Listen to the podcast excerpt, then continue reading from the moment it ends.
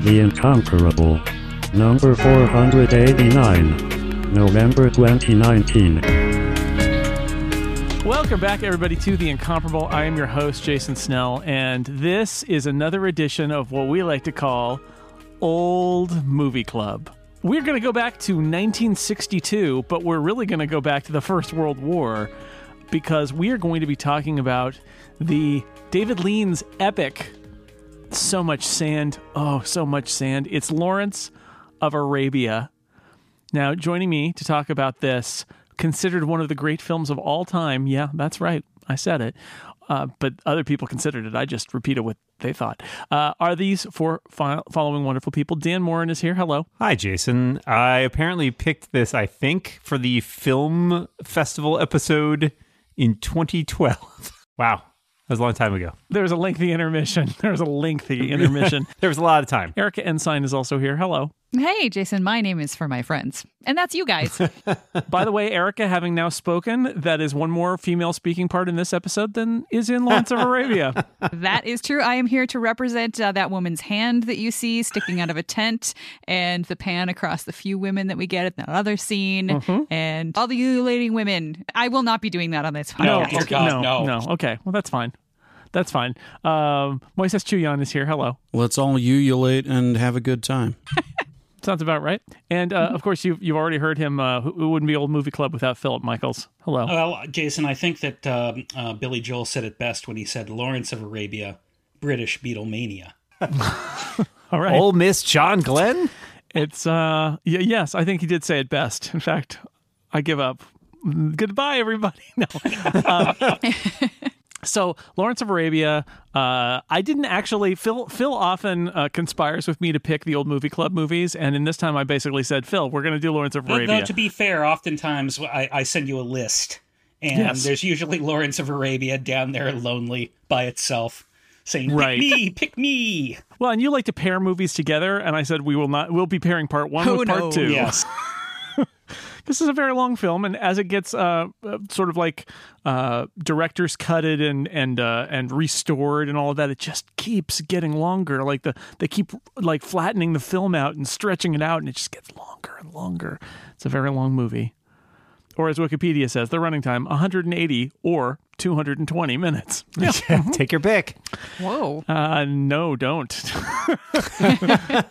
uh, but uh, it is a, a great movie, and I wanted to go around and before we we started talking about well, first, Phil, do you have an opening statement? Just off the chance that you do, I thought I should go there first. in soccer, there's the there's the saying, um, "It's a it's a game of two halves." Where uh, and and I think um, Lawrence of Arabia is a movie of two halves, and and I I, I look forward to hearing um, people's uh, opinions about both movies that are Oh, airing uh, airing today.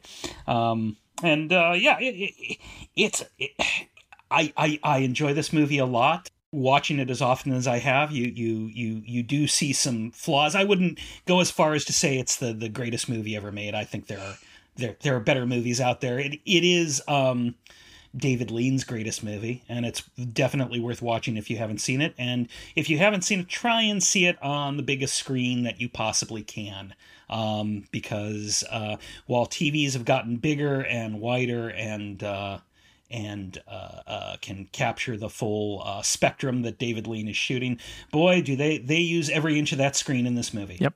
Every grain of sand in the desert that you can see. Although I will say this is so, I, I I want to talk about everybody's kind of past relationship with this movie, but I'm going to start because I want to say that this time is actually the best looking I've seen this since I first saw this movie. I saw the um, freshly restored in 1989 70 millimeter version, the first big restoration re release of this movie.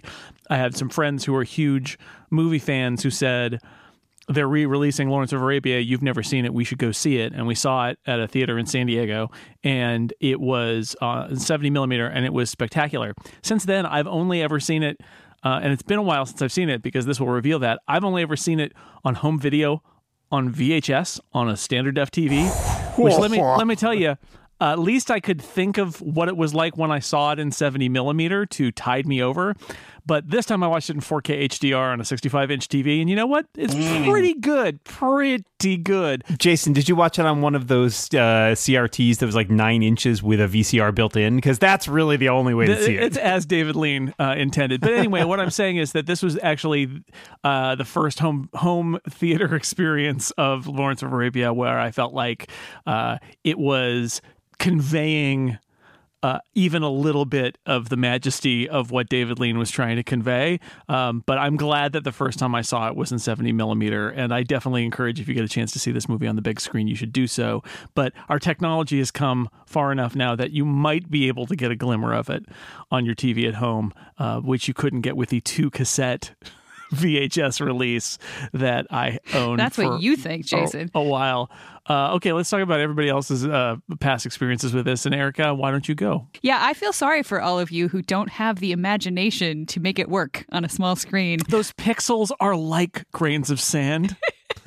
The first time I saw this movie was on a 19 inch uh, television, and I was sort of sitting across the room. I wasn't like right in front of it, and it was on VHS. It was like the I think the 30th anniversary VHS edition, which I had rented from the video store in Madison. Two tapes. Two tapes. Yep. Yep. And yeah, it was, you know, it was wi- the widescreen version. So it was a teeny tiny little strip across the center of my 19 inch screen. And within 10 minutes, it did not matter. I was lost in that movie. It was the most amazing thing I had ever seen. And I didn't care that it was like, you know, the size of a band aid across the room. I just thought I, w- I was just swept up in this thing so much that it instantly became tied for my favorite movie of all time and still is. So, uh, yeah, I have since gotten to see it. I saw it on a, a larger television uh, later on, and then I think it was like six or seven years ago. They had they were showing it in the theaters again in Madison, so I was able to go and see it on the big screen at that time, and that was great. But you know what? It wasn't as great as the first time that I saw it on that tiny little screen because just the amazing majesty of that film. Uh, getting to see it for the first time, I think, is an experience that that uh, swept you away. No screen, yeah, no screen can can compare. Um, so this time I just this time I watched it on the the Netflix version on our very large television screen and it did look really great and I did very much enjoy it and I can't wait until the next chance I get to see it uh, in the movie theater on the, the big big screen. But uh, but I say if you can't see it on a big screen that doesn't mean you shouldn't watch it. Uh, if if you if you have a good imagination Yeah, and also the technology. At this point, you're going to get a much. It's not going to be a 17 inch VHS letterbox No. copy. So hopefully, so Don't, don't, don't watch it on an iPhone, though. Nope. That would be my one piece of advice to you. you know, I used to keep Citizen Kane synced on my iPod, and I thought this is wrong, and yet I like that it's here. Um, Moisés, what about you? What's your personal history with this? Uh, it's it's very intertwined in the whole home video obsessive thing that I guess is is part of my whole brand, as it were. Um, my first experience with it was on a was was on a widescreen formatted VHS, and that was on like a 19 inch TV set. And oh boy, Hear, hear. Uh, did I want to see this thing on DVD in proper widescreen the instant that it came out on DVD? Um, my mom introduced me to it. She loved this movie, loved Dr. Zhivago, had a whole David Lean thing going, um, and uh, and I found it magnificent and majestic and brilliant. And uh, and and it, you know, I was I was the kid who liked four hour movies. I guess I've owned it in every home video format that it's been released in since home video other than beta, I guess. um, I had the DVD. I had the Blu-ray. I've got the oversized Blu-ray limited edition thing that has all manner of tchotchkes I've never looked at in it. Um, and I I watched it um, this time streaming uh, through Apple TV on my 4K TV. Uh, and I've got a bit of a bone to pick with Sony Columbia, and it is that they have no plans to release this on 4K Blu ray. They're just making the 4K streaming version available. Now, uh, different people will have different experiences with streaming fidelity and quality and artifacting and that kind of thing. And this is one of those movies like 2001 that y- you kind of the the people who really love this movie want to be able to have a physical copy of it that is not reliant on their fiber optic node Yeah. being It's money to be capacity. made releasing a, a 4K Blu-ray Yeah. of it. So Yeah. Let's hope Um, they do. I that. watch. I, I watch the. Well, uh, they they currently have no plans, so I guess uh, you know, light the torches and and Mm-hmm. sharpen the pitchforks. Um, I, I watch this movie once a year. Uh, I try to make sure that at least every other year I see it in seventy millimeter. Austin's a great town to see things projected on film, uh, and most cities that have like a summer film repertory series uh, will will have Lawrence of Arabia in seventy millimeter if you've got a theater that does that, and and a lot of major U.S. cities have that capacity. So seek it out if you have not seen it that way. That's for me, for me the best way um, to have seen it. Not necessarily the first time, but just seeing it that way. There's really absolutely nothing like it. Yeah, it's a great experience, and you get the uh, full-on overture and intermission. And I remember, I still remember going out of the theater at intermission and you know getting a getting a soda and standing in the lobby and then going back in. And I was it was an afternoon in San Diego by Interstate 8. It was not like romantic Yeah. movie theater uh, experience in any way, but it was still a nice experience to have gone through the whole like, oh, there's an intermission. Let's go. Yeah, I out just the went to the kitchen and made popcorn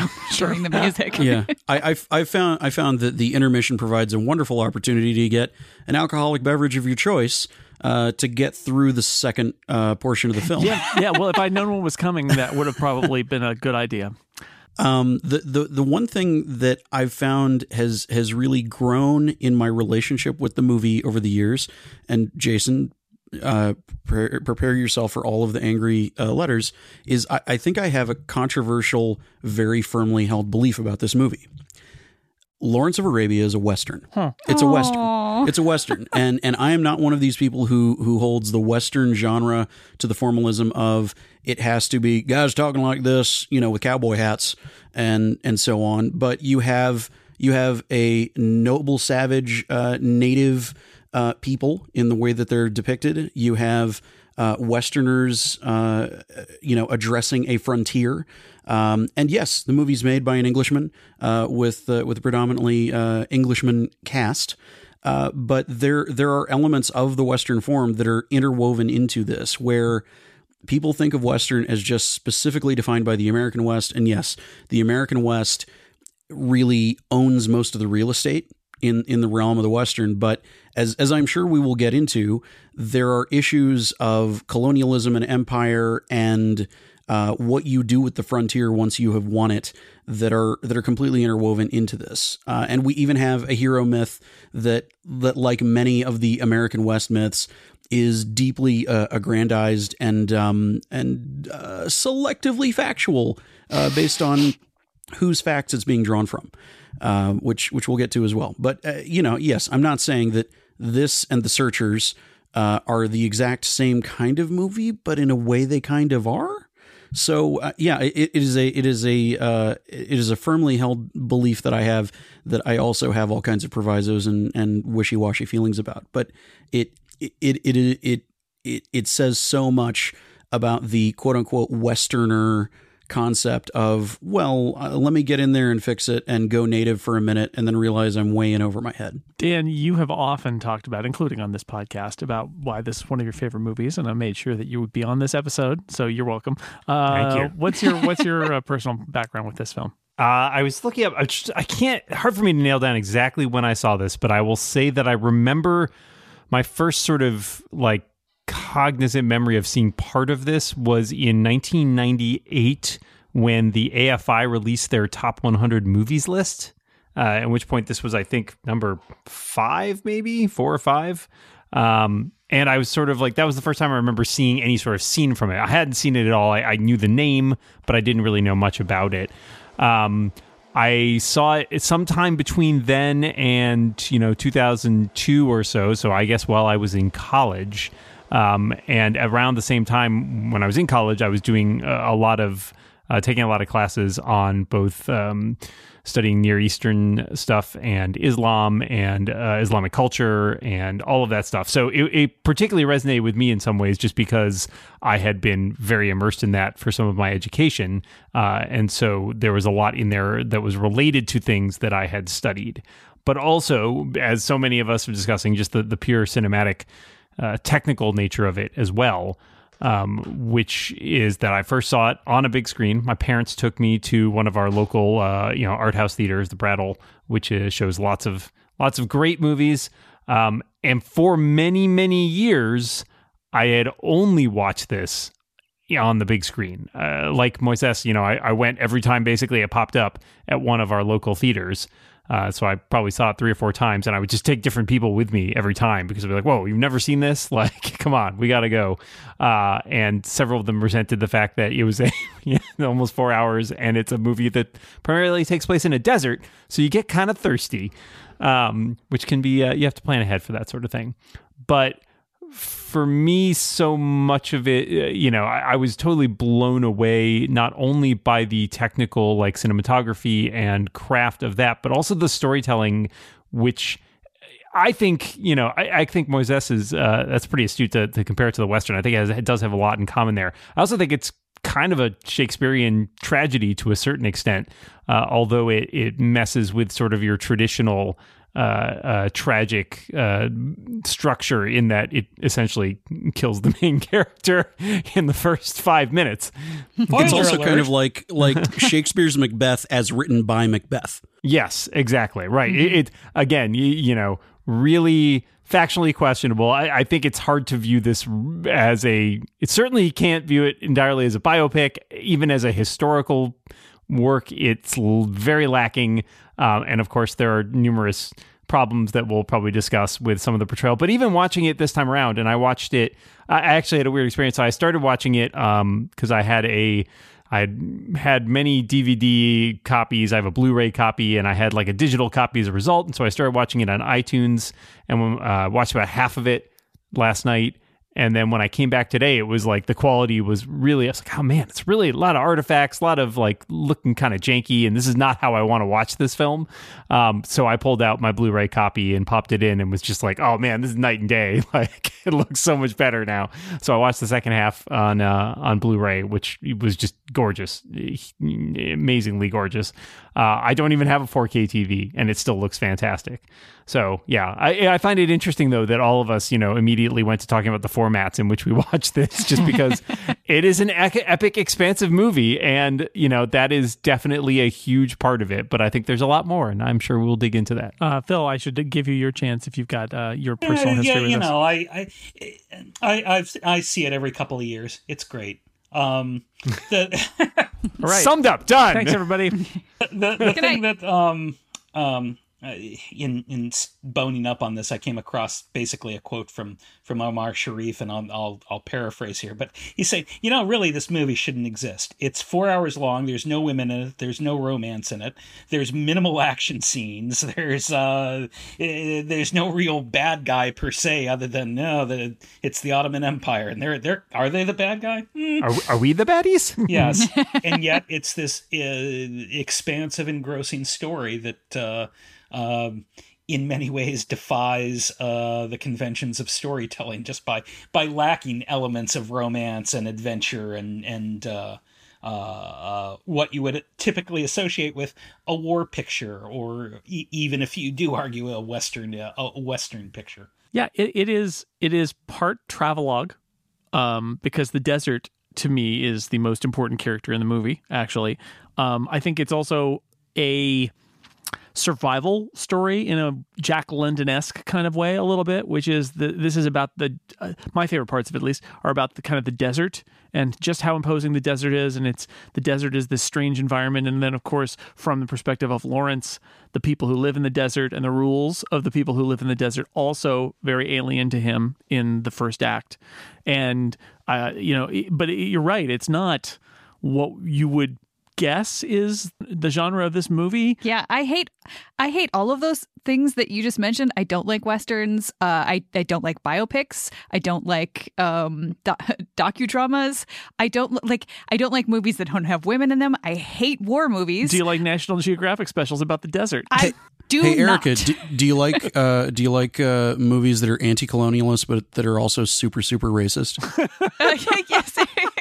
well, there you go. Ah, you nailed no. it. That's her genre. well, I mean, th- then you like Lawrence of Arabia because that's the one. There you go. Yeah, there you go. No, like all of those all of those things somehow they all come together to it's it's like a, a dish where every ingredient on its own is something that I don't like, but when you kind of mix them together in the right melange, then it just works perfectly for me. The the alchemy of this movie is something truly magical. it's not only that they're they're all the ingredients you don't like, but it's like ingredients that you don't think that like actively seem to work against each other at times. Like this movie subverts itself mm-hmm. in a number of ways. Like almost no stance that it takes is not later controverted by something else that happens in this movie. And it's like hard to it's kind of like being on shifting sands. Like you never quite know where where you're going next. Yeah, I threw that out for you. Thanks. Thank you. I mean, talking about anti-colonial and also kind of racist at the same time. It's like, yeah, it, it's and and I think maybe that's part of the genius of this movie, and and uh, perhaps completely unintentionally in parts, is that you can kind of take what you want from it. I mean, I, I don't want to fast forward to like what you take away from this movie because we should talk about what's in it. But I do think that that's part of the aspect is that there's so much in here, and there's so much you can read into it that in some ways you can you can see the parts that you're like, aha, yes, I see what you're doing there, and then you sort of like take the parts that that you want to take and and disregard the rest. But I will say, watching it in 2019, I had a, a reaction that I have not had before, which is, wow, that's a lot of English actors uh, in makeup Yeah. acting like they're Arabs, Yeah. other than Omar Sharif. the, the crazy thing is that Alec Guinness uh, with the prosthetics uh, the prosthetics are basic are, and uh, you know a little bit of brown face is all that he needs to be enough of a dead ringer for Faisal that he was mistaken for Yeah, Faisal on the streets of Jordan. Yeah. Although although he was much older than he should have been in the movie, but yeah, yeah. Yeah, exactly. And so, you know, as as a as a as a, I guess a, a disclaimer for people who are worried that I'm I'm going to be like uh, uh, negative Nelsoning this thing and just going point by point about historical inaccuracies and so on. I think there's some of it that is very important to highlight, uh, but there are really great books that are all about the myriad historical inaccuracies and and to tie together a few threads that we threw in our opening statements. This movie is much more based on the version of T.E. Lawrence presented in his own autobiography, The Seven Pillars of Wisdom, than cross referencing that with a bunch of actual historical text and research and so on. And so there's it's it's fascinating. The movie itself is about his hubris and how it undid him. And at the same time, it is it is exactly the kind of um, rose tinted ego portrait that uh, is kind of thrown off as a joke in the opening of the movie. the newspaper man character, which is fascinating to me, it, I think is a good example of this as well because the newspaper man character is like, I need a story to tell. I need a character. I want to p- portray a hero. And it's like the movie is saying he is going to write this hagiography, this, you know, hero worship of T.E. Lawrence. And this is it. Huh. And, and yet, and yet, and at the same time, this movie is not like wholly complimentary to him, right? Mm-hmm. Like, I believe the family withdrew or the, withheld any sort of permission or the his brother was very, very teed off. yes. Yeah. It's it's it's just it, those contradictions are I think maybe why that why we still talk about this movie Yes. uh, 50 Yeah. plus years later. and and the movie that we got ended up being as rosy of a picture of the guy as I think people could could actually ask for and and at the same time it, it the, the the fascinating portrait of a guy that it portrays is a guy who was very full of himself and very careful about how he portrayed himself and he was very wrapped up in that but at the same time had massive self-esteem issues. I, I wanted to build off something Jason was saying a second ago, just in terms of the reaction to it in 2019, because I think that's interesting in the way that we sort of evolved around these movies, right? Like, uh, I'm thinking back to the history of watching it and thinking, like, well, in the 60s, when, you know, this was made, that was kind of, you know, it was certainly, if not the norm, it was not uncommon to have plenty of white actors in blackface or brownface portraying other ethnicities. Happened a lot. it's astonishingly not as racist as many other movies made in the 60s were. Anthony Quinn made an entire career out of playing all Yes. of the races of the world. yeah watching it when I started seeing when I first saw this movie, I think you know, not thinking about that as an as the way that we necessarily would today. I would think of it more as like a like a trivia note for people when they saw. I'm like, oh, did you know that guy playing that character is actually just a British white guy? And it was kind of like a wow, that's perplexing and bizarre. You kind of laugh it off. And then in 2019, it's definitely more of a yeah, wow, no, that's mm-hmm. not great, guys. You've got Anthony Quinn playing Auda Abu Tayi like Pancho Villa of the Middle East. And and just the the basic characterization is that he is like he is like caveman dumb, but you know he may not be book smart, but he sure is living smart. You know, uh, he sure he sure does know how to club live Anthony life. Quinn had in his bag, so that was the that was the one he swung. also we, talking about history history here i should say this is one of those things where this is an er- era of history and a corner of the world uh, that I don't know anything about. So what I've kind of assumed all along, I've read more about it now, but like it's very much like I, I've never interrogated this movie as a piece of history because I've never considered it a piece of history. Um, I, I kind of it's in that lives in that nether space of like, well, you know, apparently it's based on historical people, but I'm not even sure I actually really knew that it was based on real history when I first saw it. I think maybe I kind of had that in the back of my head, but and it, and it was long before I, I actually really came to to hate biopics and docudramas because if I think if I watched it now for the first time, I would be eh, picking it apart in my head going did that really happen? Is that really the way it happened? That's why i can't watch Right. those movies. But at the time i'm kind of glad that i wasn't really familiar with the fact that it was real or really anything about world war one at all because i was able to view it as basically like a desert fantasy almost. Right. And it's and it's it's myth making right? Like uh, that, Mm-hmm. it really feels and it turns out it really is if you compare it to the history but it like this story exists in myth. This is the this is the legend of the englishman who went to the arabian peninsula and went through the desert and meant met all the local people and had this unlikely victory. And then all of the sort of depressing things that happened after Yeah. that by the way in, in act two.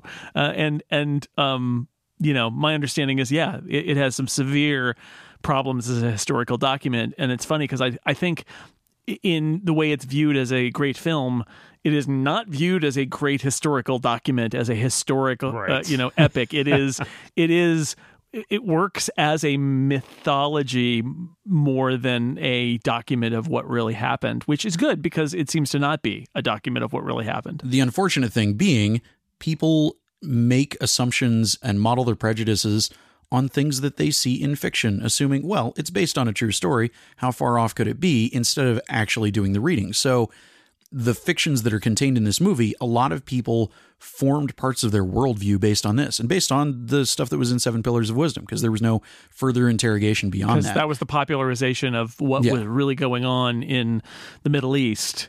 But here's Lawrence to tell you about it. Here, here, here's our expert. And what we got in the legend that was printed here is still a fascinatingly nuanced piece of work where something else with those kinds of trappings that you know has all kinds of biases written all over it um, would not have necessarily been this good and and the fact that we're still talking about it to this day and various of us are taking out additional mortgages to buy new collector's edition box sets of it um, is a testament to the fact that as factually inaccurate, as offensive as parts of it are, as especially offensive as a completely invented part of it is that uh, we'll get into later on, the story itself has enough fact in it that it is not fully into the realm of fantasy. Let me take a break from this episode to tell you about one of our sponsors. This episode of The Incomparable is brought to you by ExpressVPN.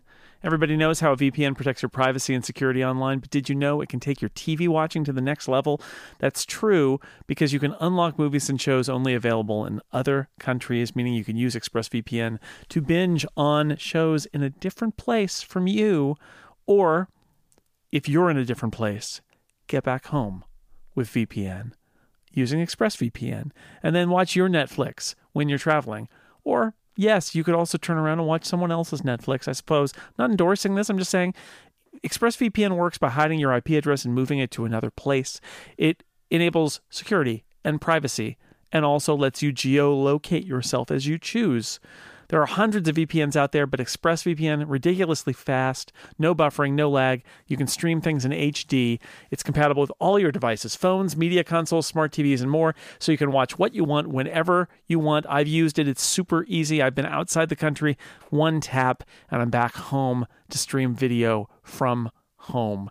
You visit my special link right now, go to expressvpn.com slash snell. You'll get three extra months free with a one-year package. Support the show, watch what you want, protect yourself all at once. expressvpn.com slash snell. Thank you, ExpressVPN, for supporting the incomparable. We'll be here forever and we'll need our own intermission to step through the whole thing, but we should we should at least step through it in chunks, I think, Phil, just to get to be able to talk about the, Sure. Would you, would you like me to, to recount the plot as best I can? Yeah, sure. Go ahead. Okay, so it's 1935. Franklin Delano Roosevelt has just promised us a new deal. Talking pictures are all the rage, but we don't care because we're actually in England, where T.E. Lawrence is repairing his motorcycle while the opening credits play. He gets on his motorbike, he rides for a little bit, he swerves because of some bicyclist. Pow, he's dead. End of picture. No, not really.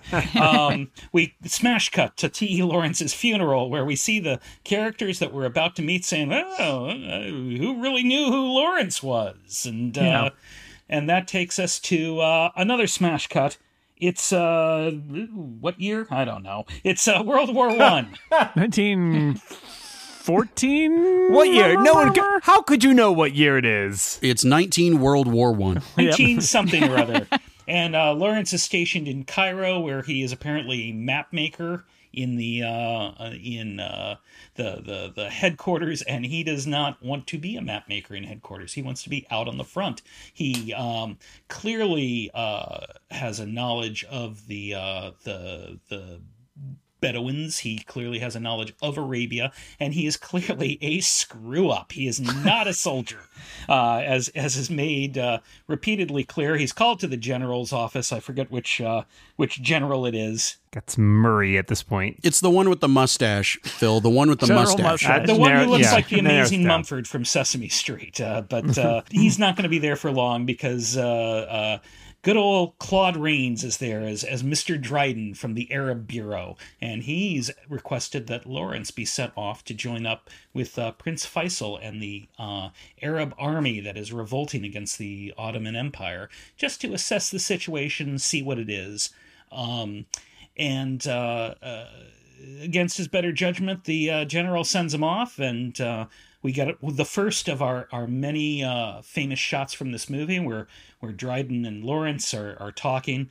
Uh, Lawrence is doing the trick with the the match where he's uh, gonna put it out with his fingers.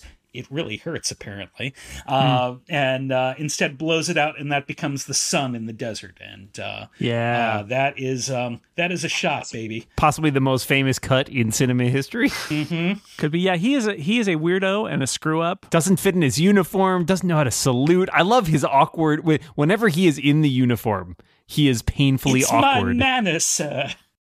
it seems insubordinate, but it isn't. Uh, I really just love. I love the way O'Toole, uh, the physicality of his performance, and how he moves back and forth between being comfortable in his own skin and not being comfortable in his own skin. But even when he is comfortable, he's kind of awkward and weird, and it's that's what kind of makes him delightful. the dialogue, the way he carries himself, it is it is very clear he does not fit in in uh, in in the world of nice guys in suits and uniforms. I say, Allenby, the one who doesn't like following orders or doing anything the way he's supposed to, let's send him independently to be his own master and do whatever he wants.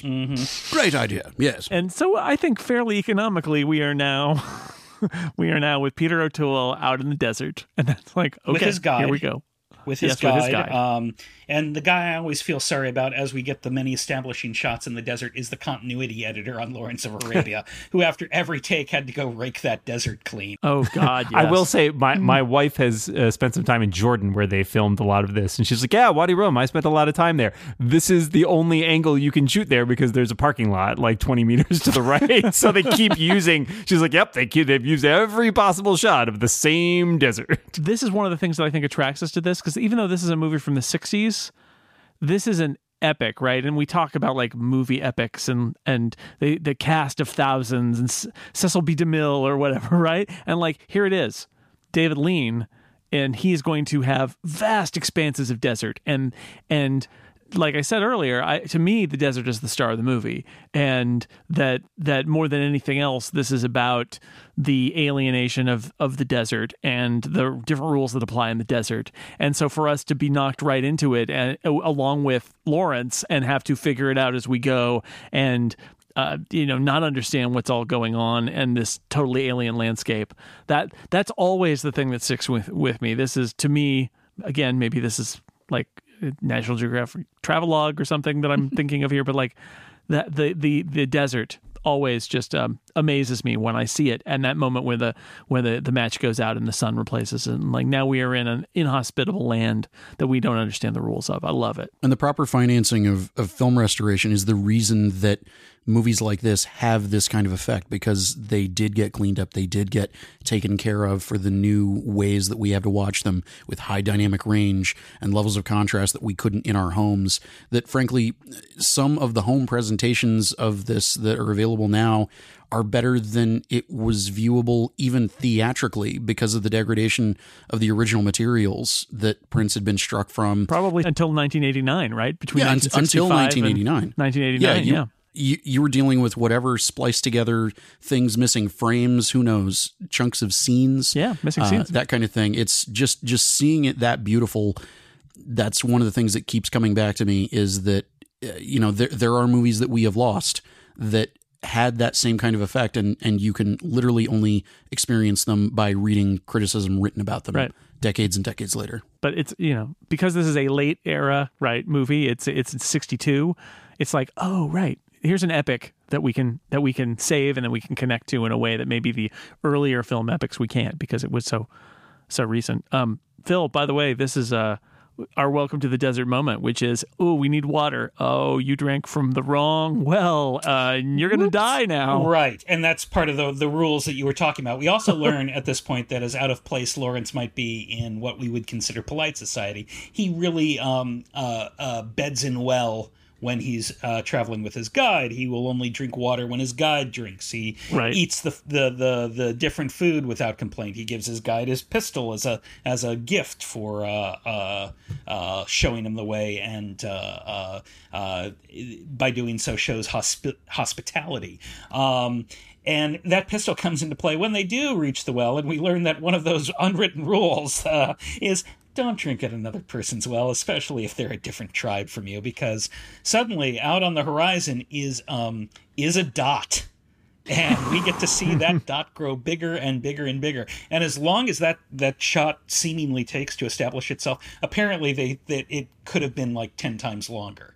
And, and it's longer in my memory than it is in the film. Yeah, Lee just said I yeah. didn't have the guts to go beyond a couple minutes, and um, it turns out that that is Omar Sharif or uh, uh, uh, uh Sharif Ali, as, as I believe he's in the is yep. in the movie. Uh, and uh, Lawrence's guy goes for his pistol, but eh, not so fast, pal. Because when a man meets a with a man with a pistol meets a man with a gun, the man with the pistol is dead, and so, or a man with a rifle, and so uh, Sharif Ali uh, shoots the guy dead, uh, rides up to Lawrence, and uh, uh, there we get the line, What is your name? My name is for my friends. None of my friends are murderers. in, in writing in, Omar Sharif, uh, he, he became so iconic as a sex symbol from this movie. He single handedly redefined thirst in a desert. this guy. Hell yeah. Like he just shows up and he is he is presiding over the proceedings and he in countless interviews he talked about how David Lean told him I want you to be a tiger. And and yeah that that tiger could get it. Um like he just he he he is he is a presence uh unlike few others that I've seen in film history in this movie where he just arrives fully formed. Just to have him and O'Toole in the same movie both giving these performances is kind of incredible because I mean, uh, I think they're both just sort of bravura, like, you know, career performances for both of these guys. And they both did plenty of other great work, too. But, like, watching them share this, the screen together for me was just part of the reason that I think when you start watching this movie, you just end up wrapped with attention is these these guys are this is so where commanding. it really begins to take off. The, yeah. when when Omar Sharif rides onto the screen. Yeah, for sure This is this is that moment. So basically, Omar Sharif said, ah, no hard feelings. I'll take you to see Prince Faisal. And Lawrence says, oh, I'll find my own way. Thank you very much. Um, so, and, and so he does. Um, arrives at the camp where he meets Colonel Brighton, played by Anthony Quayle, who is the straight by the book officer who has no patience for Lawrence, doesn't really understand why Lawrence is there, is suspicious of Lawrence. We also meet at this point in the movie Prince Faisal, who is played by uh, Obi Wan Kenobi, his own bad self, Alec Guinness. uh, and um, the desert may be the star of the picture, and this may be the career making role for Peter O'Toole, but I love Alec Guinness in this picture. I think that's how my parents convinced me to come watch this in the first place because of my s- Aw. deep Star Wars nerddom. Right. It was like, well, Alec Guinness Makes is in it. I sense. was like, well, that's fine. I'll watch anything with Alec Guinness in it. I can't watch him in this without thinking that um hearing George Lucas sort of say, you know, Alec, do it like Lawrence of Arabia. because there's that Yeah. very much I am a wise old man, even though, a- as Dan pointed out, Faisal was not an old man at this point. He, I No. think he and Lawrence were the same age or thereabouts. They're in the, he's in like 30. I, I was going to say there's a part later on. You guys mentioned the scenes that got cut, and there's a restored one um, the with Faisal and the reporter much later. Right. And you can totally hear the part, the lines that were dubbed in later by Guinness because they were lost because his voice sounds much more like Obi Wan Kenobi in mm. those bits. I really like Prince Faisal, and It's great. it's very clear to us that he, he's making all the complicated calculations because he, as he says very late in the picture, you know, I I'm the one who has to be king, hmm. and and throughout he is open minded but skeptical, calculating, interested, like. And, and Guinness does a great job of embodying him with all of those characteristics. Like he feels formidable I feel like whenever we see him, he's he's a formidable presence. He's a serious presence. He's got a lot that he's thinking about.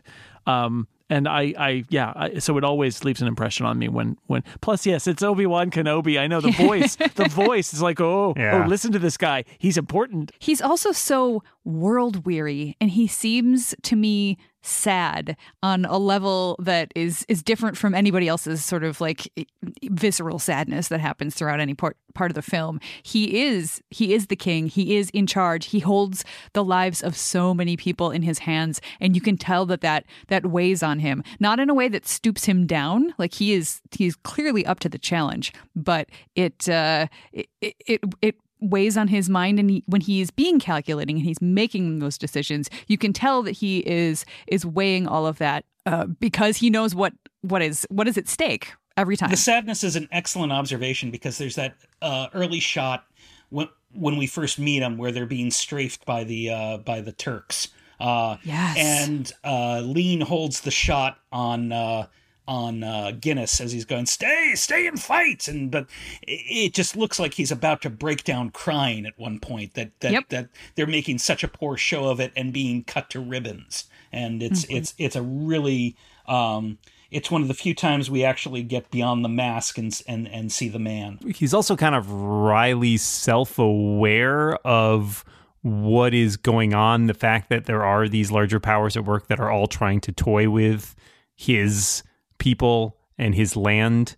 Um and you know especially later on in the movie i think that only increases but like he is he you know for example the fact that like they were not given artillery that they're they got cut down by these guns when they tried to invade medina right? Like he kind of knows they are sort of pawns in this whole game.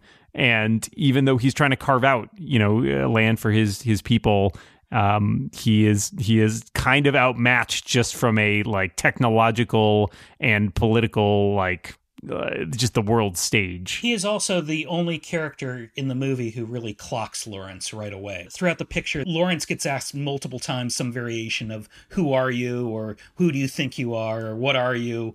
and uh, uh, it's not really something that Faisal ever asks except rhetorically, because he he kind of figures out the answer early on, and and in the scene in Faisal's tent, he kind of uh, pretty much uh, uh, does a, a very good armchair diagnosis of Lawrence. Okay, time for one more break. Our episode is brought to you this week also by Ahrefs. Whether you work for a big brand, run your own small business like I do, do freelance work like I do, getting traffic to websites always a challenge. So much competition. Ahrefs is an all-in-one SEO tool set that solves this problem. It gives you the tools you need to rank your website in Google, get tons of search traffic. It's always been in my career hard to figure out what's going on with search. What are they doing? How do I get traffic? You can't just put up a website. You have to actually use this stuff in order for it to uh, to make sense. It's hard. And Ahrefs is going to help you uncover how your competitors are getting traffic and why. You can see the pages and content that send them the most traffic and get estimated search volumes with their Keywords Explorer tool so you can see how well a piece of content is likely to perform before you write it big time saving there. Ahrefs has tons of useful stuff. Content Explorer helps you find guest blogging opportunities. Rank Tracker lets you track your progress on keywords. It'll even pick up broken backlinks and help you fix them. Take the mystery out of SEO, and there's a lot of mystery to be taken out. You can do it. Just go to ahrefs.com. That's A H R E F S.com right now. That's A H R E F S.com. Sign up for the seven day trial for $7. Get reports on your website, see what's performing well, and figure out your next move. Whether you have a personal website you want to get a following on or your company needs some more traffic to convert into sales, go there now ahrefs.com. Get that $7 trial. Thank you to Ahrefs for supporting the incomparable. All right. Uh, so from here, Phil, uh, I guess it's uh, um, a, a, attack on Aqaba, right? This is the this is the the uh, a, a segment that I really like because it's the idea of we could do this thing that like that literally they're not defending because they think it can't be done. What if we did that? Yes, there's a there's a city named Aqaba that's a fortified Turkish uh, city. If the British or the, the could, could hold it, they could supply the Arab army, and the Arab army could do all sorts of things. Unfortunately, you can't attack it from the sea because there are these giant fixed guns pointing out at the sea. However, you can't turn the guns around and shoot them at the desert. And uh, guess, guess what a Bedouin army can do? They can ride through the desert. But this is this is not just any desert. This is apparently the worst desert on Earth uh, that they have to to to uh, emerge through and find other uh, fighters. So. Lawrence leads 50 men, including a very reluctant Sh- Sharif Ali, um, uh, through this uh, through this nightmare of a desert. And yeah, this is probably um, it seems strange to say in a movie where you've still got like two and a half, three hours of runtime. this is one of the high points of the movie. Yep. Um, Yep. Because it is, and again, strange to say this is the moment of epic adventure where it's just guys going, good God, it's hot and I'm about to fall over dead. and plodding along on camels. It, it is very exciting and very kind of kind of white knuckling, and this is where you're going.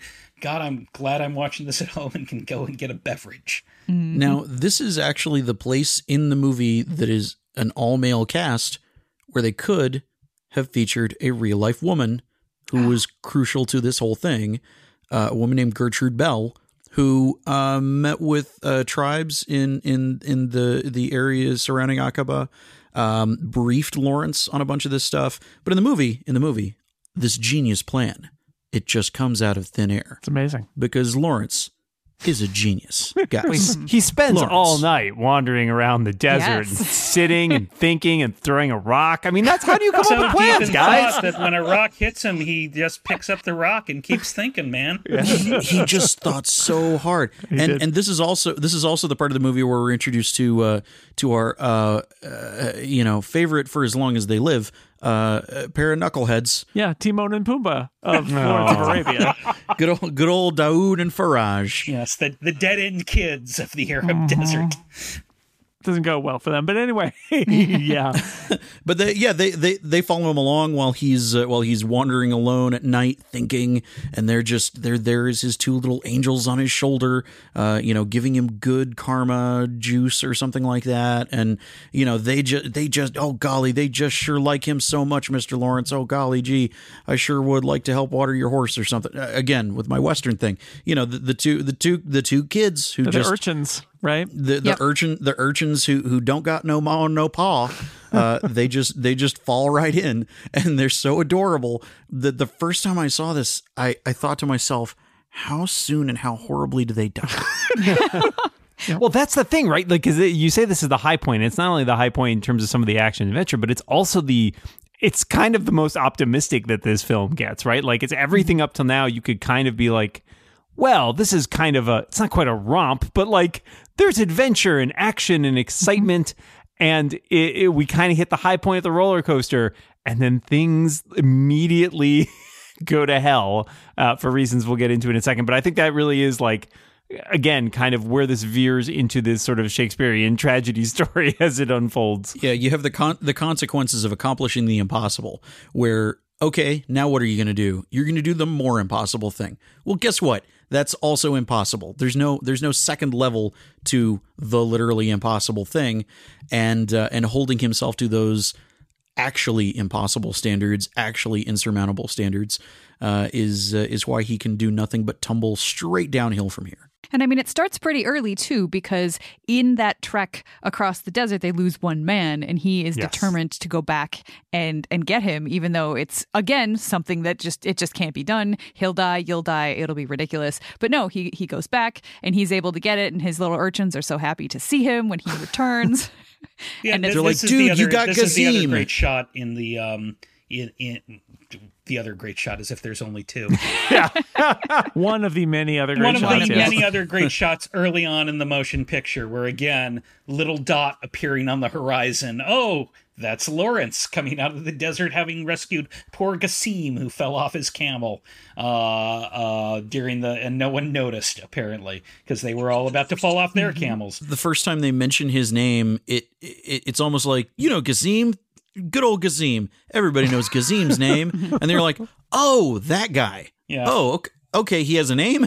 It's he the has a guy who was at the watering hole earlier and was And saying, caught, and caught Okay. the urchins, yeah. uh, Okay, all right, okay, he's got a name. Well, he certainly he'll stick around for a while, right, Phil? No, he won't. But let's uh so they they as as Erika said, Gassim fell off his camel, Lawrence goes back and get him. They'll say, You're gonna die in the desert, idiot. And then it's gonna be us, forty eight of us here. We can't ride back through the desert after that. Uh but Lawrence does it. because nothing is written, No, it's you know? written that it's Gassim's time. Well, nothing is written at all until it's until y- you do the writing, and they say, "Oh, hey, this Lawrence. Now we're going to follow him to the ends of the earth." I, I do love that shot, by the way, of Daoud riding to meet him. I laugh every time as they have the zoom out and the camel's riding at him, and he rides past him. Yeah, well, it's it takes a while to turn a camel. Yeah, you can't. It's like turning a battleship. Yeah. Yep. Whoop, yep I overshot. Whoops. but it's fun. It's a and there's a lot of comedic scenes up until this point, right? Like I mean, Yes. there's the scene with Lawrence singing in the canyon where everything's echoing, Right. Like there is a lot of humor, and again, this is sort of the point at which things take a turn. Also, also, I love that when Lawrence gets back to the camp with with uh, Gassim and, De- and and and and one of the urchins, the other urchin runs up with the water and hands it to his urchin friend. Yep. There you go. You really exhausted yourself waiting for Lawrence. Yeah. 40 feet away. But uh, yes, they get back to the and and Ali, who um, was was very uh, anti Lawrence, is now Lawrence's biggest fan. He is the the chairman of the Lawrence fan club. He burns Lawrence's uh, uh, uniform, which frankly was a blessing because it, it it's it looked like it stunk, uh, and gives him um, and gives him his own robe and uh, and and that's the you get the lovely scene where Peter O'Toole is twirling around in the desert, and boy, boy, do I do I empathize with that. All the twirling. All the twirling in the in in the lovely flowing breathable garment. Mm-hmm. And uh, at this point, we are introduced to uh, to to Anthony Quinn, Auda, who uh, is the leader of a uh, tribe, uh, and they are a tribe of fighters and kind kind of of brigands is the implication. They they they basically will do anything for money, and Lawrence convinces them. Um, to join their effort to overthrow the Turks in Aqaba. That's one of my favorite scenes just because the the writing, the language, the back and forth that they have, um, and the way that that Lawrence convinces him is just it, it- you know, you're not going to go because you want the money. You're going to go, you know, because uh, you know, for your pleasure. And by the end of it, he's just all "Dad, thy mother mated with a scorpion. it's just Yep. It, Yeah. it is excellent writing. It's this is one of those scenes where viewing it through 2019 eyes, you're kind of you kind of Yeah. look at Anthony Quinn's performance and you're all this would have been better had they cast another Egyptian actor in the in the vein of Omar Sharif for this part instead of going to Yeah. Anthony Quinn and his uh and his med- and, and his makeup kit. Yeah, is he a racist cartoon? Yes. Is he still enjoyable as a cartoon? Yeah, Yeah. Uh, you know, to an extent. It's you know, it's it's a it's a slightly problematic Looney Tune. You could you could argue too that Anthony Quinn is kind of just like viewed from a distance. It's just like it's an Anthony Quinn character. It's Yeah. broad and like, like it's like oh It's Paul Gauguin from uh, Lust for Life, except now he's in the desert. There'll be there'll be ad libs that you can tell are ad libs that don't make it any better. Uh, but that's just kind of what you're gonna get. but unfortunately now oh the irony the sad irony Yes. uh, it, it turns out that somebody uh, one one of uh, one of their guys has killed one of Anthony Quinn's guys because of some sort of bad blood between their families and uh, if they retaliate everything's gonna blow up this this tentative partnership will blow up. So Lawrence again gets one of those brain strokes of his. oh man Hey, what if I kill him and then no one is angry at anyone? I know the way to peace. It is through me murdering someone. yeah it's gonna be fine it's gonna be fine That no one will be offended. And so It's a real O. Henry twist there because it turns out it's Gassim who he's just saved and now he has to kill. Oh no! I mean, that's the twist. The O. Henry. Yeah. There's this amazing performance by Peter O'Toole in the movie, but a big part of what makes me enjoy it is how incredibly fantastically over the top and probably half drunk uh, parts of it read where he is there is acting and there is capital A acting and then there's capital A acting with italics. And he is doing capital A acting with italics and he is acting so hard in this scene. He is acting so hard. He is gonna make sure you know he is acting and really feeling the loss of Gassim. It's. I- I, I think that so much of it is in his his face and his physicality. I mean, yeah, it's is it over the top a bit? For sure, but it also kind of fits with the fact that's that what makes that- it so good Right. It makes it great. And it's the fact that uh, Lawrence is super awkward. He is super weird and awkward and doesn't quite fit in anywhere. And he's, he is kind of over the top just as a person. And like, is it O'Toole? Is it Lawrence? Is it some combination of both? It's hard to say, but it is, it is a delight to watch because yeah, he might pop a vein in his head, but Yeah, like how many fifths of whiskey were, were involved in this? Who knows? Who cares? apparently a lot because uh, Peter O'Toole claimed that to steady his nerves when he was on the camel, he would he would show up ripped so that he would be relaxed on the camel. And, and he's still doing great work. and, and apparently when they fe- when they filmed the Aqaba scene, he he fell off the camel. He was so drunk and nearly got trampled to death. Which apparently happened to Lawrence too at one point. Yeah. You, you look into his eyes and it's like he's seeing into another dimension. It turns out he is seeing into another dimension. He's just the most extra. That's all. The most. he's he's our emo hero, and I love him. He is so extra. He is so extra, and and it, it's consistent the whole time. And None more extra. You know, I. I- I'd like to thank all of the peat bogs and Barrels that contributed to this incredible performance. if you were thinking, oh, now comes the great action scene in Aqaba, and it's going to be this great prolonged battle, and it's good. No, it's it's really quick. They the the the the, the Arab army sweeps in, and the Turks are caught uh, flat-footed, and and it takes about thirty seconds, really, of, of film time in in what has been an hour-long movie at this point, maybe an hour and twenty. which might be part of why I like it, even though it is a war movie, because the the battles are not the point for the no, most part. no, it's ab- absolutely the case that uh, the battles are, are not the and, point. and yet they still it clearly spent a ton of money like building these giant you know s- sets and hiring all these people like again you know we people like to laud the age of before CGI, but looking back at an age really where you're trying to make these giant movies and you don't have tools like CGI at your disposal, man, that's a lot of moving pieces and it looks impressive. It does. Well, David Lean's all, I blew up a bridge, you assholes, in my last movie. So I think I can handle a few guys riding through a town. And in, in and and then this thing with Aqaba, I, I don't even remember. You know, I've I've seen all the documentaries a million times. I don't even remember if this is what they did. But part of me makes me uh, part of me thinks, well, what they obviously did was they just did a they just did a matte painting that looks really good because that's what they would do. They didn't have the CG to paint in, so they literally painted in Yeah. stuff that they didn't want to have to build. I don't think it's anticlimactic, Aqaba, because it really the point is if you get there, it's it's a very it's almost Dan like a, a Star Wars scenario where it's like, aha, we have identified their one weakness.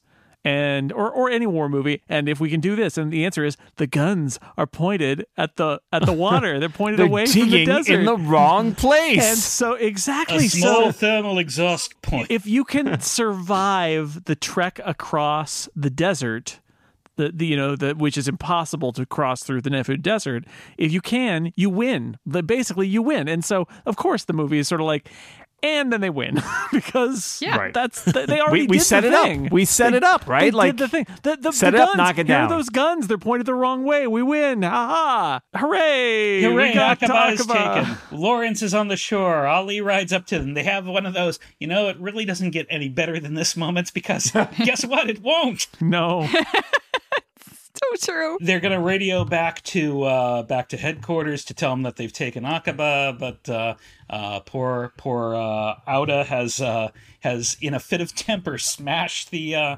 smashed the radio. So Lawrence decides uh, again another one of them them brainstorms has hit. And he's going to go right across the uh, desert. I'm good at crossing deserts. Let's cross the the Sinai, Sinai. desert Let's and cross- just yeah. go to to Egypt. This Yeah. desert will be much easier. And you know, this time I'll just take these two dumb kids with me. if only there were some sort of historical or cultural allegory to someone just riding across that desert. Uh-huh. Hmm. Nah. I Yeah. do think that I love the delivery of those lines. They're amazing. Nothing is written until my autobiography, wherein I fictionalize a whole lot of things that mysteriously have bizarre parallels to like biblical stories Sure. and fables. yeah. I I mean, literally, literally compare myself to Moses. Just like straight up. Moses did. But much less Jewish. Much, much less Jewish. In fact, not Jewish at all. It- long story short, too late. Um, the, the, the, the ride back to Cairo does not go well. Um, specifically for Dowd, is it that um, Dawood. Yeah. Yeah, Yeah, Daoud. Daoud. Daoud. that uh, learns that uh, uh, not all sand is solid. Yep, there's a qu- little quicksand problem there, and it's not a wacky cartoon quicksand. No, it is not. Yeah, no, it is quick. The, the, the, the operative word here is quick in sand because he is swallowed up whole. Um, uh, Lawrence is sad. Uh, they they wander through some bombed out uh, uh, areas uh, on the Sinai Peninsula, and then they finally uh, uh, make it to the, the Suez Canal. And What what a, a, a spectacular moment that is. Oh, yeah. That shot is fantastic. Over the sand dune, there's a ship. There's just a boat going by, and you're like, oh, What is But it's the horn, the use of the fog horn, and we all Oh have my that moment of like, are we? Have we all lost it? Have we all lost the plot? What is happening? yeah, is that a heat cow stroke. or yeah, Yep. yeah? No, it's a it's a ship. You've reached the Suez Canal. Hooray! Also, it- just in case the symbolism wasn't uh, laid on thickly enough for you, we have the motorcycle driver yelling, "Who are you?"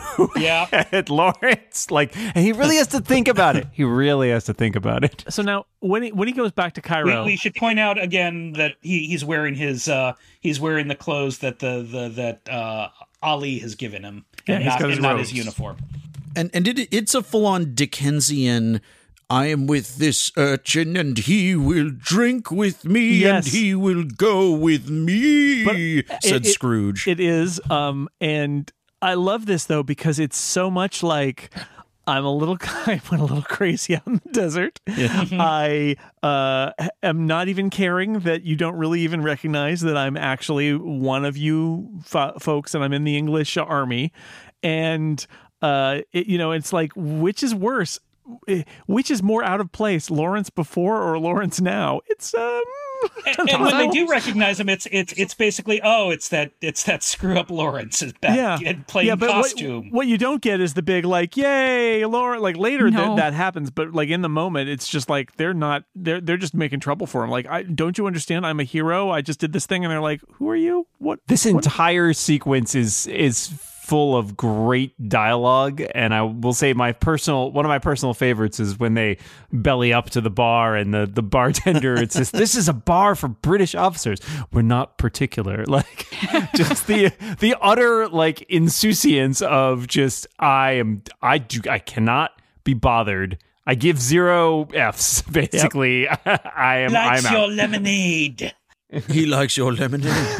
we learn that Gener- General Amazing Mumford has been replaced by uh, General Allenby, who's played by Jack Hawkins. And if you needed someone to appear in your big screen epic in the 1950s and 1960s, Jack Hawkins j- just materialized like he was beaming down from the Enterprise because he he is in Bridge on the River Kwai, he is in uh, Ben Hur, and he is here as General Allenby. It's really good too. Yeah, yeah, oh, he's great.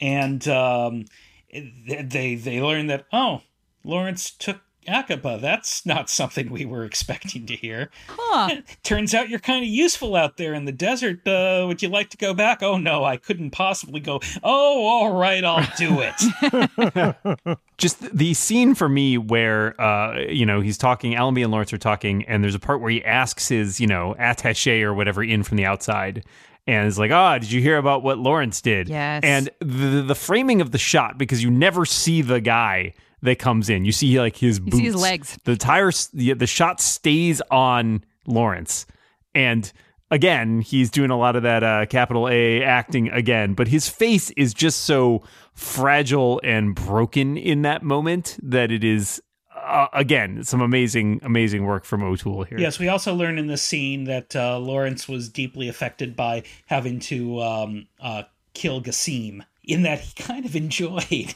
executing Gassim. God complex anybody God complex anybody And Dan mentioned the great dialogue. This has one of my favorite lines where Lawrence says to Allenby, Shouldn't officers uh, show initiative? And Allenby goes, No.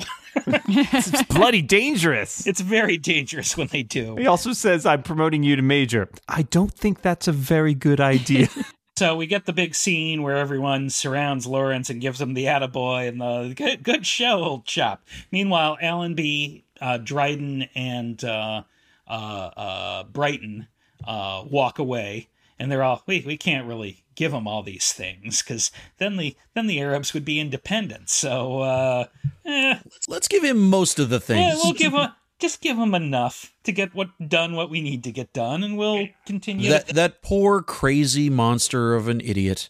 That poor poor monster of an idiot. Sucks to be him. Well, let's go figure out exactly how we're going to use him for our own means. also just to reinforce Claude Rains' performance here as well, my hmm. favorite bit from him, maybe in the entire movie, is where Allenby kicks over the question to him of, you know, have we any ambitions in Arabia, Dryden? Because of course they're trying to convince Lawrence that the British, no, we're really not interested. We don't want anything to do with Arabia. This is what you're up to. That's fine. Go about it. And Claude Rains gives that smirk and just says, Difficult question, sir. question. Like butter wouldn't melt in his mouth, and it is a thing of beauty. Claude Rains really shines in the the second half of the movie, but that is Yeah. a very good moment. It's uh, intermission. it is. Da, da, da, Go get your popcorn. Go get your beverages. It's all Um, uphill from here, isn't it, fellas and lady?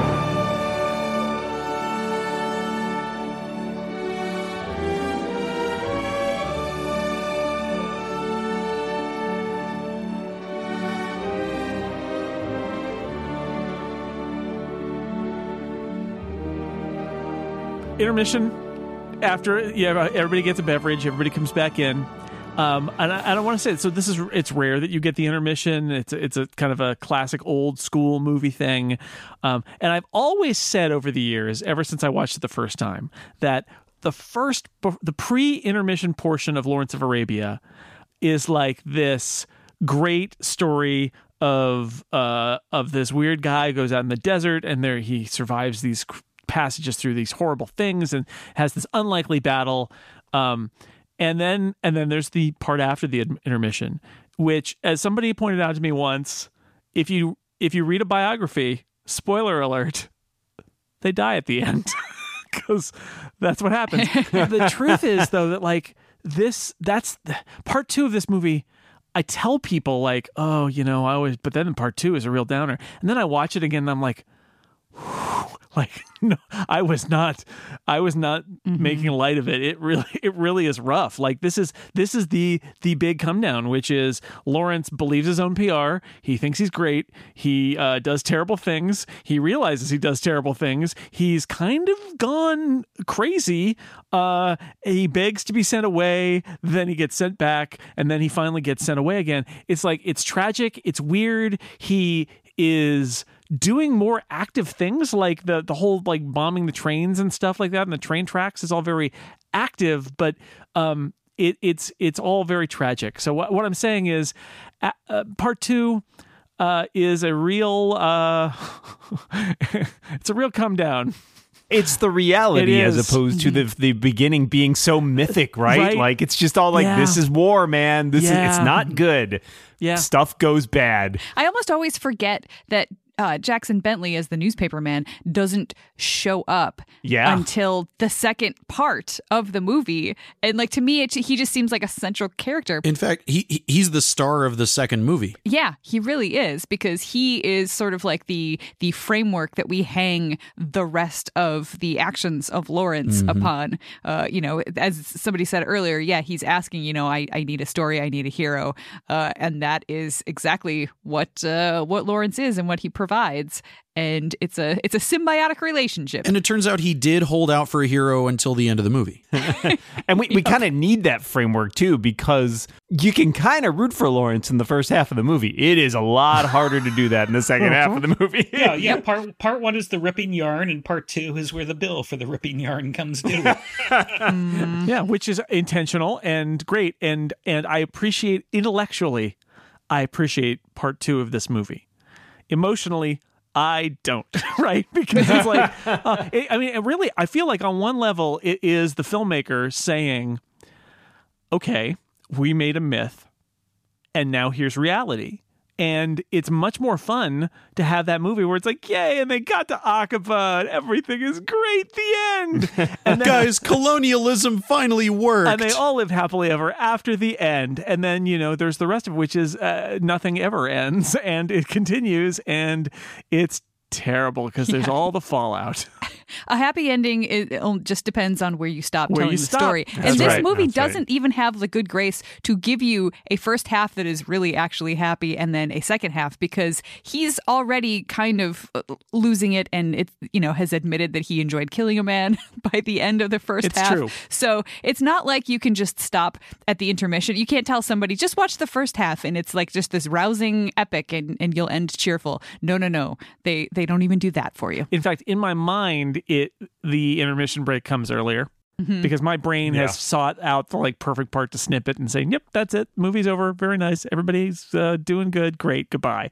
And then you know it continues a little bit longer and then there's the intermission and then there's the awkward second act. And it's it's all again it's all good because it is like the ramifications of this but it is a lot harder to watch it is a lot less fun it is the bill for the the fun stuff like It's the, literally it's the subversion once again. Like we were Yeah. subverting all the stuff we just told you. Yep. And it, I believe part two starts when we do meet Jackson Bentley, the journalist, who uh, uh, has shown up in Aqaba and meets with uh, Prince Faisal, and you get your great Prince Faisal moments where again he totally has Lawrence figured out. The mercy is a passion line. Yes. That to me is the one that gets me every time. Mercy is a passion. With me, it is merely good manners. I leave it to Oh. you to decide which is the more reliable. yes. So good. From a certain point of view. Oh no. It makes me think back to earlier when he's telling Auda, "Time to be great again, my lord." Like there's there are those ominous things that hang over this movie.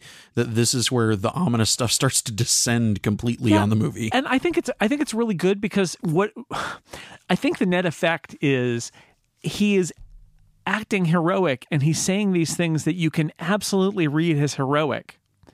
But the point of the movie ultimately is mm, no, no, they're not. They're not like it's it's fun to read that stuff as heroic, but once you see the fallout from it, it's not. And that's that's that's the lesson of Act Two of Lawrence of Arabia is all these things that feel great in the moment that are not great in the end. And that that's what we're sort of introduced to once Jackson Bentley catches up with Lawrence. What they're doing is they're smashing the the railroads that are running through Arabia, blowing them up, and then uh, pillaging the, the the trains. The Yeah, you blow up a train. Yep. So it derails. Yep. Then you fire with your machine gun until everybody on the train is dead, more or less, except Yep. for the one guy who can't shoot straight. And then uh, you uh, you g- dance around and steal all their stuff. Auda Auda and his men run and then cut cut up anyone who's still uh, moving and uh, take their take their clock. If there's a clock, you can have it. Colonel Brighton, who is uh, accompanying Lawrence on these missions, is is uh, most distressed that the uh, that the Arab army would uh, would loot and pillage after a a, a, a thing. To which Ali points out, "Eh, aren't, "Aren't you paid? Because this is how we're Uh-huh. paid." He likes to judge a lot. Like there's a bit later where he's like, you know, oh, I'm not. I don't get to just go home when I get what I want. And they're like, yeah, of course you do. It's just what you want is a lot bigger than what we want. And this is one of those things about this movie that I think is is why you can view it in both of these ways. Like there's a way to read this which is like, "Oh, Lawrence, he's gone native and now he's just as horrible as all of these Arabs are destroying things." Except that uh a lot of the people like Ali are like kind of horrified by some of the stuff that Lawrence is doing. And it's like, so you can use that as an excuse or you can use that as a stereotype, but it's like, no, no, no, the, the, the English people are doing terrible things. And there are people in the Arab group who are like, "Mm, this is not, don't do this. This is not a good idea. But Lawrence is just, he's, he's gone. He's, he's gone. I mean, he gets he gets shot and then he just stands there and lets the guy take a bunch of pot shots That- at him. Oh my God. Yeah. Well, he, he so he gets up on top of a train car, gets shot, falls off, lets the guy take the pot shots at him, and then gets on top of a train car again minutes later because it worked out so well for him the first time. And, and that's an shot. interesting scene too, though, because he's dancing around, and, and in fact, it's like an echo of him when he first puts on the robes. He Yeah. does the thing where he takes the, he's like holding up the robes, and he's spinning around, and he does that a little Yeah, bit. he's doing the Joseph and the Amazing monochromatic dreamcoat Yep, kind yep. of thing. And Where we he's just shot in shadow. We we see a shadow striding across yes, we the see a shadow as well. It doesn't And- feel and as I- good uh, this time as it did the first time, does it? No, Phil? but it is. It, yeah, it does have that echo. yeah and actually that's that's an interesting point too because you know so the the, the guy shoots him and then he just stands there and, and waits for the guy to take several more shots at him until um, Auda comes and kills him with a sword and at that point i, I kind of think okay here here's jackson bentley and and you know maybe they're kind of on the same level because he just very kind of calmly and coolly says "Oh, i've never seen a man killed with a sword before and Why like don't you just take a picture? yeah, right. And like he's so so chill about it, but by the end of the movie, he is not chill No. about what No. Lawrence is Yeah. doing. He has lost his. Also chill. i mean that's a good way to read lawrence in that scene too is like i like being able to say one he's a he's a maniac who thinks he's god and can't be hurt Only a golden bullet can kill Yeah, they me. can only kill you or, the golden bullet. or b he has a death wish right like Yeah, it's right, either one yeah. take a pick take your pick which one Maybe is it I, I fall I fall much more definitively that he feels like he's bulletproof, nothing to lose. Fire away, fire away, ricochet, take aim, fire away, fire away. Shoot him, he won't fall. He's titanium. I, I, yeah, but I can see the Death Wish angle too. I honestly feel like that that that there is a lot of him trying to come to grips with exactly all the you know all the things that he has done and maybe starting to realize that he is maybe he needs to be killed like there is a there is a weird death wish thing in there Yeah, I think the way it reads for me is is yes. Uh, on the one hand, he believes that you know maybe maybe the PR is right and maybe I can't be killed, and if that's not true, then I might as well be dead because that's all that's worth i it. think that's it exactly mm, mm, good one I lean towards the I'm bulletproof, and the movie uh, takes great pains from this point on to go, no, you're not. Because uh, immediately his his his remaining servant is blown up uh-huh as they as they try to stupidly uh, keep attacking during the winter time, which is uh, uh, not good for for uh, continuing that. And then we get um, really the troubling scene of this when they go into uh, uh, and I'm trying to get the pronunciation Dara. Dara Dara. Dara. Um, in Syria. Which again is a Turkish garrison town, and Lawrence decides, I'll just throw on some robes, no one will notice me. oh my yeah, no, he has to ask for dirty robes. Yeah, give me some of your dirty robes, he says. Uh, And uh, yeah, uh, I historical accuracy note that I think is worth saying about uh, w- the scene that I hate most in the whole movie. Uh, this was completely fabricated. It was completely fabricated in Seven Pillars of Wisdom. Never happened. There's literally no evidence to support that this actually happened. And the scene in the movie itself has this gay panic, you know, uh, you know, rape threat, you know, sex assault thing that is ju- it, it is one of those poisonous, disgusting tropes in literature uh, and fiction and and media and so on. And uh, and I just for anybody who's who's like, well, it's a historical event, it actually happened. It did not happen. and they bring in Jose Ferrer to play to play this terrible character too, who is it's again just kind of a weird, fascinating decision to make, and yeah, very uncomfortable. I agree. Mm-hmm. Yeah, the only thing I get out of it in the end is that, you know, in in terms of the plot, that Lawrence decides to start a fight and get whipped rather than allowing Jose Ferrer to figure out who he is. Right? Right. Like that's the that's the most I can get out of it. But beyond that, it's just here so that Lawrence can be all sort of psychologically scarred and Yeah, this this is Yeah. the, the the this is the scene where he has his his uh break, his psychological breakdown, yeah. break, as it, as it were. So torture, torture, torture, whip, whip, whip. Uh, uh, he decides, well, that's it for me leading the, the Arab army, and he uh, heads on back to again headquarters uh, to to beat up with with Allenby and basically uh, uh, resign his commission.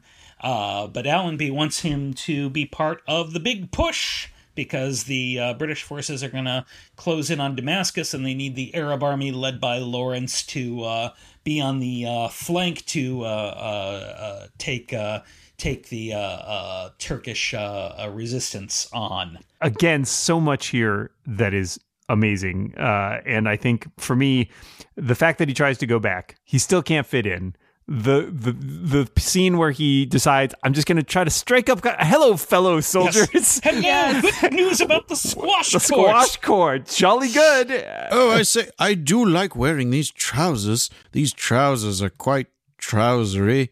Yes, I am very sane now. Yes. Not crazy at all. Haven't been whipped by Jose Ferrer in an uncomfortable scene. one of my favorite bits in here, and, and this goes to Phil's point about Faisal always kind of having the measure of, Ah, yes. of him, is that when he comes in, Faisal looks genuinely delighted to see him, and he addresses him as Oranz, which is the name that the Arabs call him basically for this entire movie. Uh, and he pauses as he sees something in Lawrence's face, and Lawrence doesn't really respond to him, and you see his face kind, Alec Guinness's face kind of fall and say, or is it Major Lawrence, right? And like again, he isn't pegged. He knows he's torn between these two worlds and that he's like switching sort of sort of code switching back and forth between these like being out with his, you know, the the Arab army and being an English officer, even though he doesn't fit in either of those places. And, And, Laur- and just Lawrence answers by devastating. saluting them to further. Uh, yes. Yes. Yes. He he picks up on the fact that the last bit of edge on the tip of his spear is about to go, and and he's he's having to think very tactically about whether he's going to get the final push that he wanted uh, out of using Lawrence uh, for his own purposes. And I think there's genuine affection there too. I think he likes him and he realizes that he's not it's not the person that he knew. And that is Yeah. that is sad to him. Even and it is a tactical or- or and political he thing as that well. He But turns out to be the person that he feared that he yes, Or Yeah. the fact maybe Yeah. this is part of his sadness is that he is no longer the person that uh, that Faisal knew in the first place, and that's partially Faisal's fault. So he feels he feels bad about that because because he was using him, and this was you know perhaps the end that was uh, inevitably going to happen if they kept pushing him in this direction. Yeah, and there's a trope there too where, you know, he's using him at first and then he gains some actual collegial affection for him and he realizes, ah, this is what I have wrought. But he still kind of resolves to, well, I have a greater purpose that I have to care about more than this guy. It sucks about this guy. I kind of like this guy now. He's a cool dude. We could have gone like windsurfing or something, but I mean, unfortunately, uh, I you know I have been party to completely breaking him, and and Lawrence is Lawrence is once again he's like, no, no, you can't make me go do a war again. We'll let you go do a war and murder people in exactly all the ways you want, all the ways I want and more. Okay, I'll do a war again. I, I do think that i i the interesting complications of his character at, at in this scene they're put on show, and I, I think again. I really love O'Toole's performance here because that bit where you know Allenby's like you're you know you're supposed to be part of the big push. I don't want to be part of the big push. He says like a toddler throwing a tantrum, but he's like breaking down right in front of him, mm-hmm. and it's and the blood bleeding through the back of the uniform Yes. and all that, and it is it is genuinely affecting. My favorite bit of it is not just the fact that he's bleeding, it's Claude Rains. You know, asking for something, Yes. and then he turns just to get him to turn around and being like, "Oh, never mind." So Like, just- Allenby can that see. was so perfectly that character. Claude Rains' character is just, it, I, I love him so much. That's his, Mm-hmm. that is totally his subtle style. This is my favorite Claude Rains scene because it has the two great Claude Rains lines about uh, if we if we've told lies, you told half lies, and a man who tells lies like me merely seeks to conceal the truth, but a man who tells half lies like you forgot where he put it. Where he put it. And then there's the the line where um, um, Jackson to Bentley, con- confronts him and goes, "Hey, is that man in trouble?" And he says of Lawrence, and Claude Rains goes, "Oh." I imagine we all have troubles. The world, the world is a vale of trouble. But as he drags his finger along the desk and then inspects it for the cleanest, and then says, uh, "Well, one of them's half mad, and the other wholly unscrupulous." unscrupulous. and he's like, "Which one's which?" Yeah, who knows? the uh, I I like uh, as uh, uh, some of us here did some journalism, right? There's the moment like, what goes on in that room? He says, oh, nothing. Yeah, Sure. Mhm. Yep. No comment. Yep. No, nothing. There's nothing going on in there. All right, so it's time for the big push. And Lawrence has gone back to, as Allenby says, his Arab friends. I do not have Arab friends. of course, the playing up the god complex, right? Because the best of them will not come for money. And he stops in front of the picture of a saint, Jesus, I don't know, and says, They'll come for me, right? And like, if you got one perfect shot in this movie, it might actually be that of him like beaming in, fr- like kind of maniacally in front of this picture. and then cutting to a scene of him riding in, surrounded by his bodyguards as people chant his name. You know, and uh, but all the people, all the bodyguards are men with prices on their heads, and um, Ali is is fairly disgusted by him. But this is so. This is a moment where I would- say this is why this movie is so great, I- or one of the reasons why this movie is so great is it is the movie in which the hero returns to heroically to battle for the final battle, and everybody's excited to see him, and they chant his name. Right? That happens. That is a, that is like a trope. That is a thing you kind of expect it to happen, except when it happens here. mm, right? Deeply Like, uncomfortable. It's super Deeply uncomfortable. uncomfortable. and that's the brilliance of this It movie. would be It's like, the Rocky movie where Rocky comes back to the ring and is all, "I hate everyone. all of you suck, I- Well, but I Omar, suck most of all." Oh. Omar Sharif's uh, again. I, I love Omar Sharif in this, and I think So he only good. gets better Mm-hmm. as it goes. And the moment where he's talking to Bentley and he says like, "He offered me money," and he just you see. How Mm-hmm. You see the deeply wounded, I deeply wounded he is though too, right? He took care of him. He nursed him back to health after the thing in Dara, and he's just like he doesn't know who I am anymore. He's, like he's treating me like Yep. I'm just a, a mercenary. yeah, mm-hmm. He's he's clawing for those last vestiges of the man he became friends forever with, comrades in mm-hmm. arms with.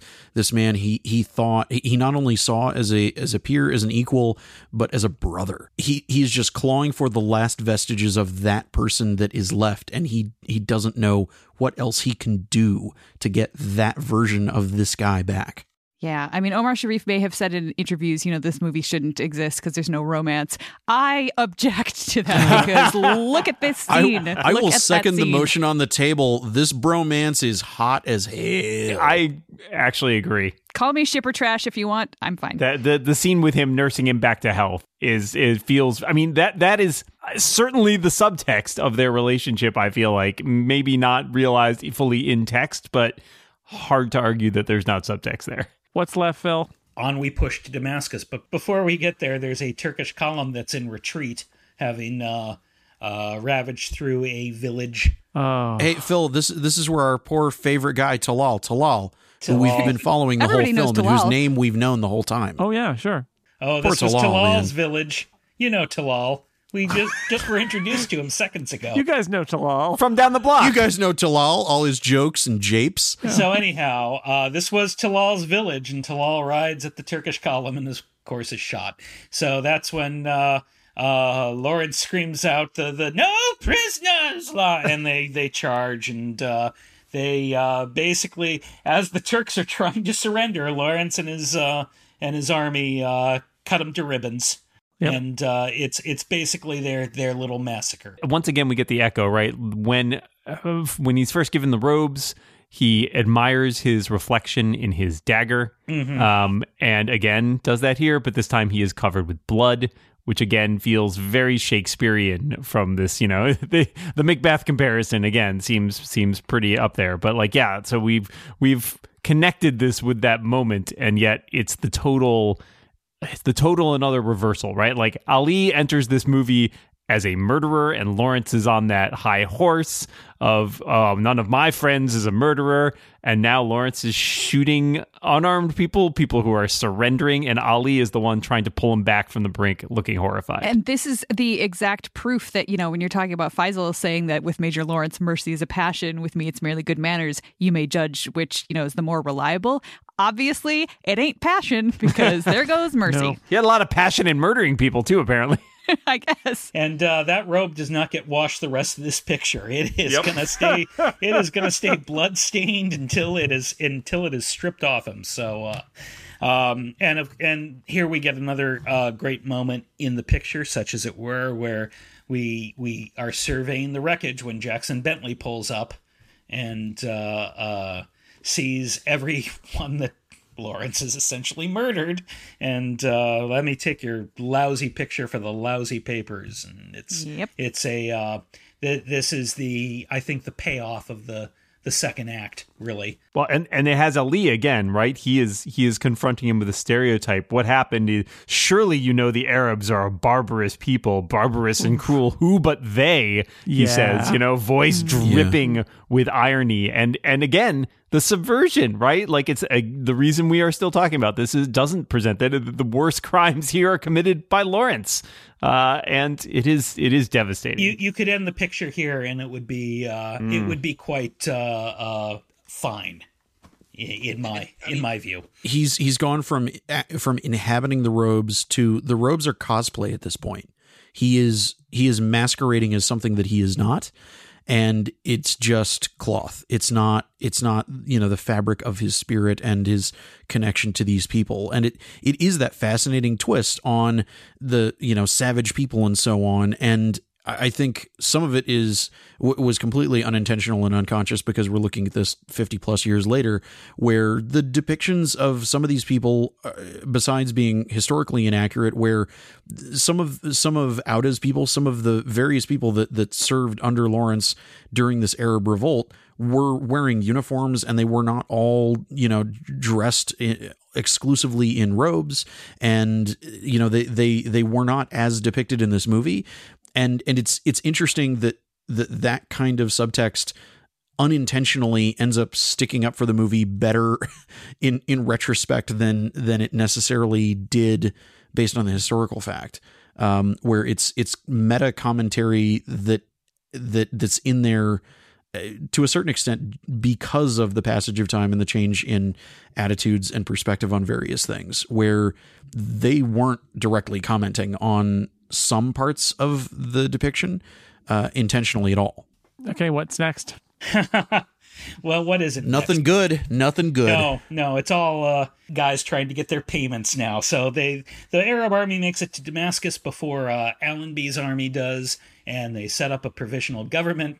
Uh, something that they are um, not really skilled at, and something that they are further uh, hampered by because uh, General Allenby begins to show some real. Uh, the, the real begins to emerge.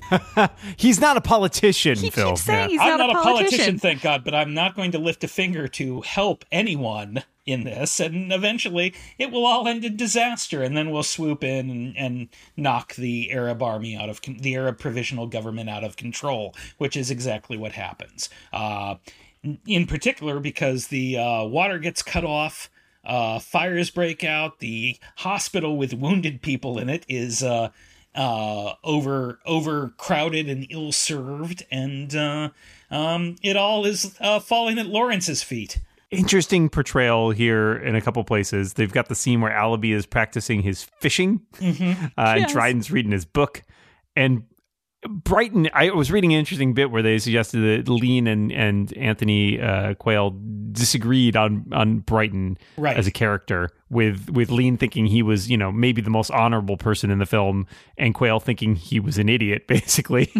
but this is a scene where he, if not quite shows backbone, you get the idea that this is distasteful to him that they are standing here and not helping out um, all of these troubles as the city burns and has no electricity and no water. And he's kind of fed up, but he's not in a position to really do anything about it because Allenby's his boss and Allenby is doing all this political maneuvering. And so that is the uh, basically the end of uh, uh, Lawrence's time in Arabia. He has uh, one final scene with uh, both Auda and Ali, who are who throughout the film have, um, if you want to break it down into the its worst cliche, have kind of been the angel and devil on his shoulder. Um, although really by the end, Lawrence is his own devil, without a going, ah, eh, come with me, Lawrence, we'll ride and have adventures. And uh, Ali deciding he's going to stay and try and become a politician. There's a nice little scene between Anthony Quinn and uh, Omar Sharif where they, they they basically talk about Lawrence, how how he's unknowable, how uh, he hates himself. Uh, uh, again, coming closest outside of Faisal to being the the, the characters who actually uh, figure out what's going on with Lawrence. the scene with Omar Sharif walking through the darkness and you see him then he has the tears streaming down his face is perhaps one of my favorite moments in this entire film. He just I like the depth of the feeling and how crushed Ali is to see this person that he again that we sort of talked about before that he thought was his brother that he could pull back from the brink and he's nope he's dead that guy is gone. gone. and Ali is like inconsolable at this point. point and I, I love that last scene with him and Anthony Quinn because it just it really resonates Yeah. and uh, uh, we we get another uh, scene that I enjoy, which again is Lawrence uh, back in his full military uniform. He's been promoted full colonel, uh, so he can get a, a room to himself on the ship back home. Uh, Allenby's thanking him for his service. Uh, Faisal's there and said, "What what I owe you, I could never say." And the minute Lawrence uh, leaves the room, it is the "Let's bitch about Lawrence" session. It is, but that that that's another Brighton moment that I like quite a bit. Where you know he's, Faisal's saying he's a he's a double edged sword. Lawrence is a sword with two edges. We are both glad to be rid of him. exactly, and Brighton just gets up and hightails it. If you It's like, excuse me, sir. I have some acting to do with capital letters. I like the Faisal bit because you know he starts talking, but Lawrence is gone already. He left Yeah. before Faisal finishes his sentence, and that is again sort of like he cannot stand to be in that room. Uh, it is really just the uncomfort everywhere. I also love how Alec Guinness switches from talking about Lawrence and to immediately going, now let's get down to talking about business. So Yeah. uh, I get to keep my flag over the waterworks, and you Yeah. get this, and I get that, and and Allenby, who is not a politician, thank God, uh, begins to negotiate as well. And it's it's a um, it's a it's a nice little moment where. Uh, uh, dirty bastards do their dirty de- deals, and uh, I, I very much enjoy it. we also, I mean, it's also a weird scene, right? Because it's got Faisal's kind of, kind of like mocking him slash letting him off the hook. He pines for the gothic cottages of Surrey, was it right? And he's like, "What? When would he ever?" Like that makes no sense. But at the same time, he's kind of just trying to be like, "Hey, I, you know, you got to go. Your time is done here. I'm gonna let you. I'm gonna like throw you this softball to let you get out of here." Yeah. and uh, it's it's weird, but also kind of you know it's Faisal's political maneuvering again. Mhm. and he realizes he's all used up. Like Yep. it's- th- there's there's no reason to keep him anymore. So yeah, send him to Surrey. Well, that's the that's the what he says. This is the time for the for it's not time for warriors or whatever he says. But it very clearly it's it's you're not needed here. You're done. This is not your place Yeah. anymore. It's young you over. men make damage. war, and the virtues of war are the virtues of young men, et cetera, et cetera. Yeah. The dual scene that we kind of glossed over, the the scene where he goes to the hospital and hmm. he's looking at all the wounded Turks and then the British medical officers who have been trying to insist to Allenby that they need to take over because this is unconscionable. They come in and they the officer in charge accosts him, assuming that he is an Arab. That smack across the face was real good. Yeah, Lawrence cracks basically at this point, right? He starts like laughing hysterically. He gets smacked. And then 10 minutes later, when he's coming out in uniform from having, you know, been dismissed by Faisal and Allenby, the same guy comes up Yeah. to him and it's like, ah, oh, Colonel Lawrence, I'd love to shake your hand and everything just to say I have. And and Lawrence is Lawrence recognizes him Haven't and says, met? Have, have we met? And he's like, oh no, I would remember that, right? I, I don't think I realized until I watched it this time that it was the same dude. And we see Oh, him in the first scene of the movie. He's the guy Yep. who gets angry when uh, Jackson Oh, yes. mutters something under Yeah, his breath. yeah, it's a hell of a thing when the Flash very Thompson slaps Peter Parker across the face and then sees Spider-Man later. So the last shot of the movie I'd like to talk Huh. about because I always Yeah. hated it until I was having a conversation with my wife about it, having watched it this time. Because he's he's riding um he's riding in the the truck going to the boat to take him home.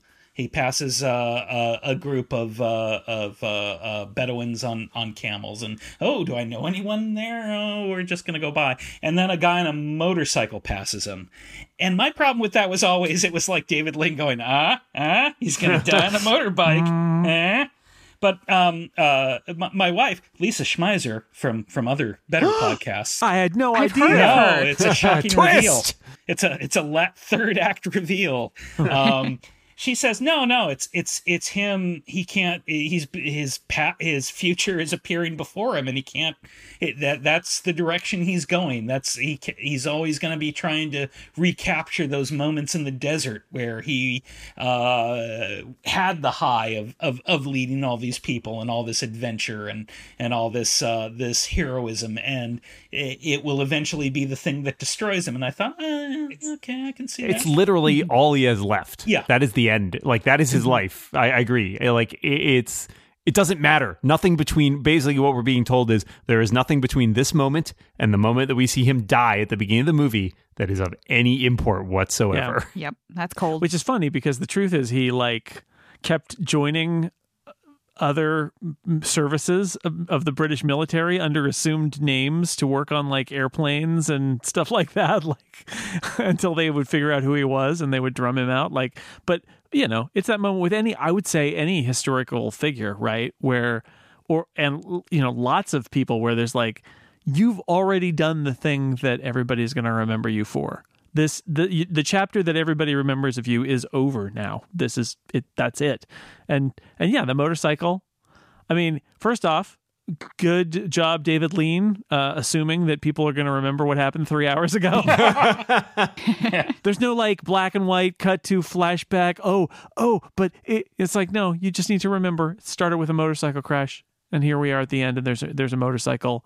Death looms the end it's uh, but I, I like it. I like it because it's not. It's meaningful without being like Schmaltzy. super heavy-handed to me. It's sort of like that's that's the future passing him by in that moment. no, I, I I've grown to not hate it like I used to. Okay, all right, all right, okay. It's almost anticlimactic. I mean, I understand why it feels weird. Like, right, we've got that guy sitting next to him. Well, going home, sir. Home, Right, sir. like- oh, I envy you. You've seen a whole lot of mm-hmm. real English guys, but now we're going home. It seems like it should be more, though, right? Like it kind of ends with the and and I think that's that's appropriate for the story that's being told here. But I can understand why it seems anticlimactic. Yeah, I, I, I, I am really glad that there wasn't the the thing that is. It's one of those standard biopic tropes of title cards with a bunch of reading to do. Colonel Lawrence After went you've on been- for- Yes. Senator Blutarski and wife went on there, are, to. there are books for that. exactly. yeah, I'm glad. I'm glad that we didn't have that, and I, I- it's it, it it's unique even even among David Lean epics in that it has this this weird cyclical um you know uh, patterns of life and fate thing it's it's almost it's almost uh, more along the poetic lines of the way that Powell and Pressburger made their movies than what you're used to with other David Lean pictures where his stuff is a bit more straight ahead and and this this this i don't know almost french ending uh kind of a thing uh where he just leaves it i- something that the first time I saw it, I remember going, "Huh, okay, all right, whatever." And and over time, it's grown on me a lot. hmm Yeah, I think it's uh, uh, for me. It it de- definitely left me feeling, huh. But I felt like that, huh, left so much space for the rest of the movie to really sort of uh, expand in my head and for me to sort of ruminate over the whole experience that I had just lived through in these, you know, four-ish hours. And had there been some sort of a button on the end of it, I think that that would have sort of closed off my thought processes. And because it was left sort of so open, uh, that I was able to process the movie in, in a much more effective and honestly, truly emotional way than I would have had they ended it any other way. It really makes you wash yourself in all of the stuff that you just saw, and it it, it drives you toward taking it contemplatively where you know I, I see this thing at least once a year generally just the once. That's enough. Um, but there there are different little aspects of it different little things that i take with me on each viewing or things that that stick more prominently for me. Um, and it it it uh, you know it, it takes more of the aspect of a painting where I, I just kind of see something different in the in the flecks of paint and it it uh, it I, I found that the way that the ending is it just kind of leaves it there gives it that kind of breathing room uh, where I, I think that's part of why I appreciate the movie as much as I do, and it only grows in esteem for me year after year. If you want to read about not just the racism in this movie, but the racism in a ton of other movies that depict Arabs, uh, there's a, a wonderful book by the uh, dearly uh, departed uh, Dr. Jack Shaheen called Reel with two E's, R E E L, Bad Arabs, uh, that, that I highly, highly recommend to folks that maybe you didn't grow up aware of some of the really prejudicial and not great stuff in movies that you love, movies that Disney doesn't put on Disney Plus. Uh, you know, things that that that later in life you you come to a more uh, full understanding of. Um, but that that's specific to that particular thing, and then specific to Lawrence in general. Uh, Lawrence in Arabia, War, Deceit, Imperial Folly, and the Making of the Modern Middle East uh, by Scott Anderson is Right. uh, is really fantastic. Yeah, our friend uh, Helene Wecker, who wanted to be here and couldn't be here, definitely said that she would have spent the whole uh, uh, thing talking about how much she loves the movie and how much is wrong with the history and quoting from that book. So, you, Lawrence in Arabia. I'll just say, just to wrap things up, I think it's impossible to divorce the, the movie from history entirely, but I think it is worth viewing the movie as a thing that stands on its own two legs. And I think it's hard not to acknowledge that even with its flaws, especially viewed from the modern day, that there is quite a lot in here that is just uh, still stuff to wrestle with, stuff that really uh, engenders a lot of conversation, as we've just demonstrated. You know, about a year, about a, a a movie that is over fifty years old, um, and especially you know in a, in a world so still suffused with war and conflict. Uh, stuff that people are still dealing with the the impacts of this. Um, so I, I think it's an interesting uh, parable about uh, any any number of things, depending on kind of how you want to interpret it. But I, I do I really appreciate the the Shakespearean scope and epic of it. I think that as a portrait of a essentially a person's des- descent or or kind of wavering up and ab- uh, like above and below the the the the horizon of madness uh it's kind of just a fascinating work of of psychological um, studies and just self aggrandizement, the great man theory, all of this stuff that's kind of uh, stuff that we still debate. It's just it's uh, like like Moisés said. I think every time I watch it, I still sort of take something new away from it. Fortunately, we don't live in a world anymore where Western powers are squabbling over who's going to be in control of Syria. So that's good. oh yeah. God, Right? no. Yeah, solve that one. Fiction. Yeah. Yeah. No, no, Dan, I think the the whole mythology of it, that is the beauty of it, right? Is it is the the great man and the the myth making and then the myth making kind of falling apart and the reality of that like the geography of the of of where the the hero has to go and and it, it- yeah. Yeah, it's all That, in here. that That's, just deconstruction is spent. That that's to Right? it. It's fascinating. Yeah. Yeah. yeah. Yes, it's Yeah, basically is. what, it, what what what if the man who shot Liberty Valance, but he's a jerk. Oh wait, you're right, Moisés. It is a western. You know what? I think we I think we I think we definitively classified this movie as a western, and everyone who thinks it isn't is wrong. We solved it.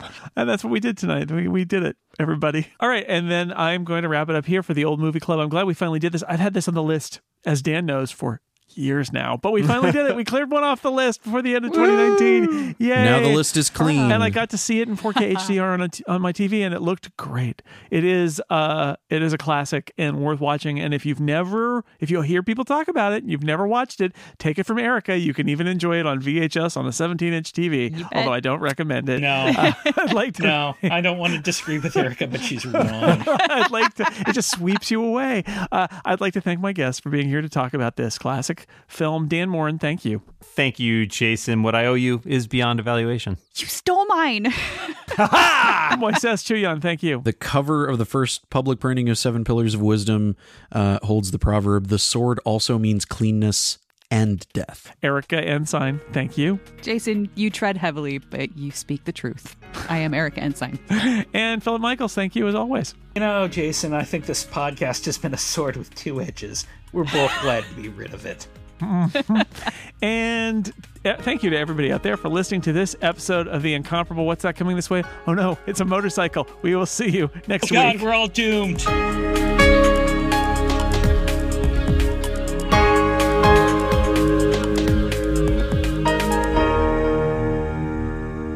Let's talk about the second movie that we watched, What- which what? is Battle of Algiers, a sprightly two hours. Uh, Yes, uh, War and Peace. Uh, oh, oh, all seven and a half hours of War and Peace.